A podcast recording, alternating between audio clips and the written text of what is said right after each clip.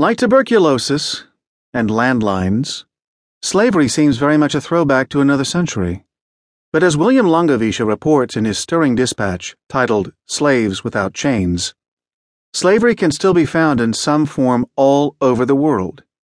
Indeed, it is estimated that upwards of 20 million people are currently held in bondage.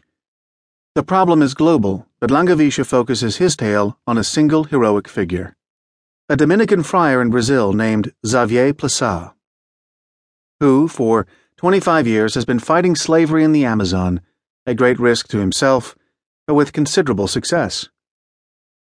Plassat's target isn't sex slavery, a global disgrace all its own. Most slaves are ordinary workers, women and men alike, condemned to lives of punishing labor, in diamond mines in parts of Africa, in the fields and jungles of South America in the construction sites of Arabia, in the fishing fleets of Asia. As the New York Times pointed out recently in a remarkable report on human bondage on the high seas, there is a good chance we have all eaten shrimp caught by slaves. Plassat is not some pious goody goody with a death wish and no battle plan. Like any good operative, he drinks and smokes and swears. He's a man of the world whose intelligence networks run deep into the jungle. In the remote Amazon where he lives, he gathers reports, confirms them as best he can, and alerts a special Brazilian police force, the Mobile Group, that then raids the plantations and slave camps that exist all over Amazonia. It is dangerous work, and not just for Plassat, who has been repeatedly threatened. As Langewiesche writes, at least 12 of his colleagues and more than a thousand associated peasants have been murdered, rarely with legal consequences. One of those colleagues was an American nun, Sister Dorothy Stang, gunned down in 2005. The good news is that some 50,000 men and women have been freed from slavery in Brazil during the past two decades, and these methods could work in other places if governments cared. The bad news is that the economic forces that drive slavery are relentless. Worldwide, the numbers are not going down. One of the great success stories in world literature is the improbable saga of Gabriel Garcia Marquez and his novel titled 100 Years of Solitude. First published in 1967 in Spanish and in an English translation in 1970, the book has sold 50 million copies in 37 languages. Its author would become the literary superstar known around the world as Gabo. He would go on to win the Nobel Prize sit down for conversations with U.S. presidents, and influence literary heavyweights from Salman Rushdie to Junot Diaz.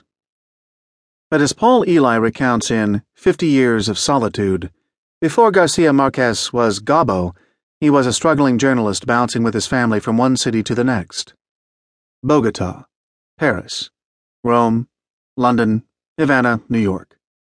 Then in 1965, he was struck by inspiration the concept for 100 Years of Solitude suddenly unfolded in his mind, laid out in its entirety. The book would popularize the idea of magic realism.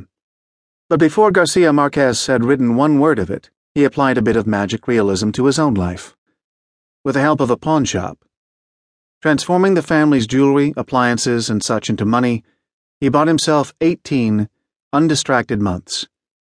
He settled into his study in a rented house in Mexico City with only his cigarettes and Olivetti, and at the end, he emerged with a manuscript.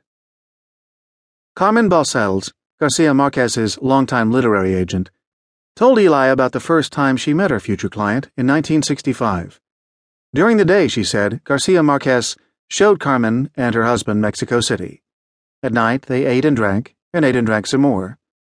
Eventually, and in jest, Garcia Marquez drew up a contract proclaiming Balcells his agent.